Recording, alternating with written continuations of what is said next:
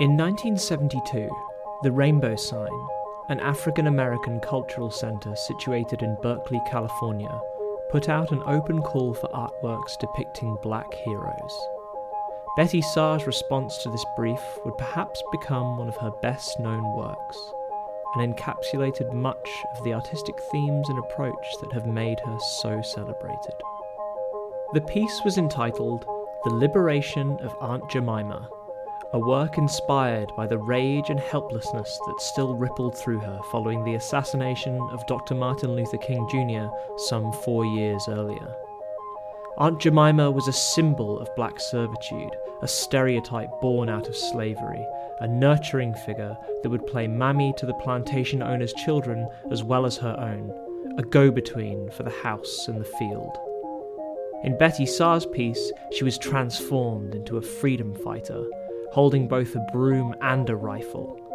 In an accompanying piece entitled Cocktail, Saar placed a scarf in a wine bottle, labelled with an image of Aunt Jemima, the word Auntie written on one side, and a black power fist on the other. It is unmistakably a Molotov cocktail, a powerful image of political change, a weapon loaded with symbolism that demanded racial and gender equality.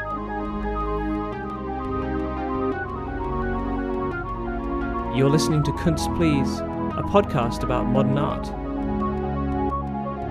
And this is a story about the magic of Betty Saar.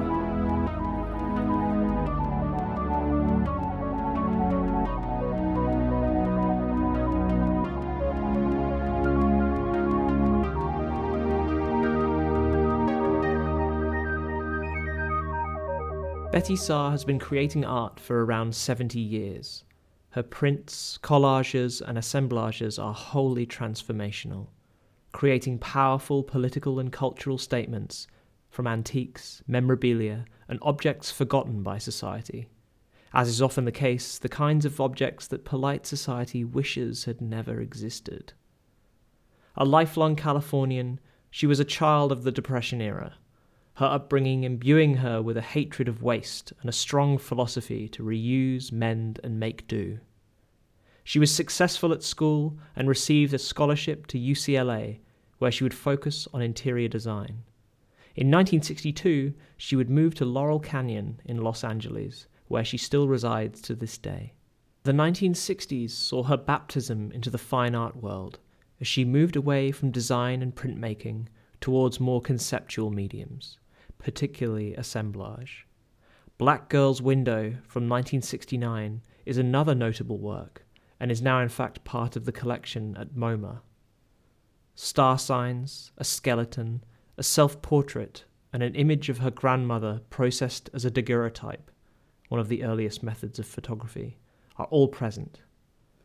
As with much of her work, the piece is extremely detailed, full of symbolism and motifs, it combines her own personal life story, her heritage, as well as her interest in the metaphysical and astrological domains. It was during this decade as well that three other artists opened her eyes to the possibilities of the medium. Joseph Cornell, George Herms, and Edward Kienholz were hugely inspirational.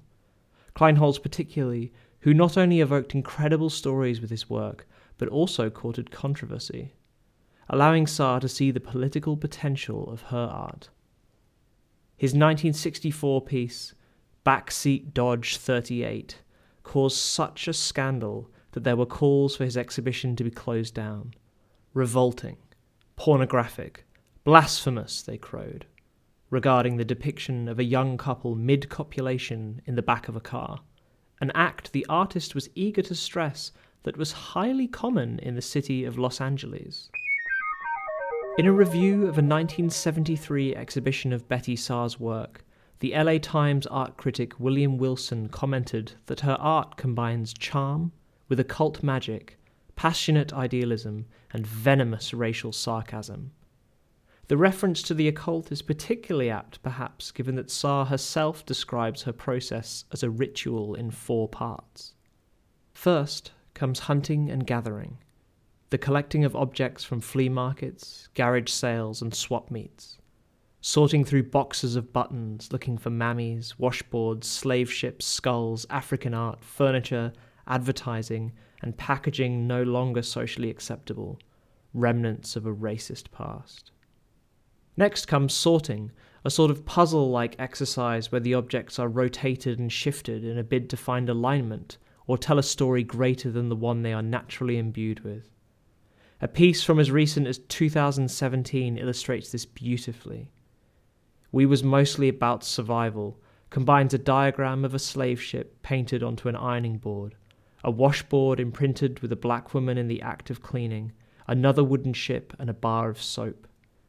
The juxtaposition of servitude and the horrors of the slave ships combined to create the shudderingly grim experience of domestic labour and the Middle Passage as central to the African American story.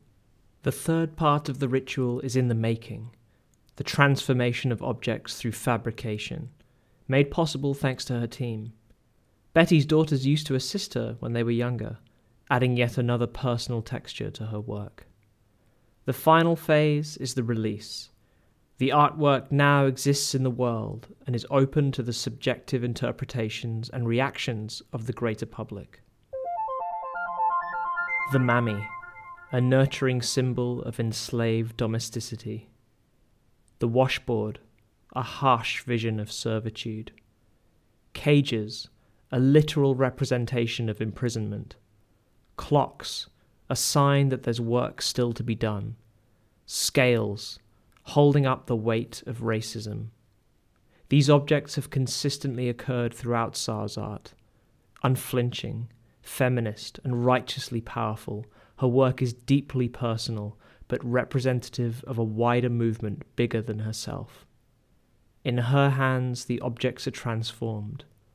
But so too are we, the viewers, whenever we interact or bear witness to them.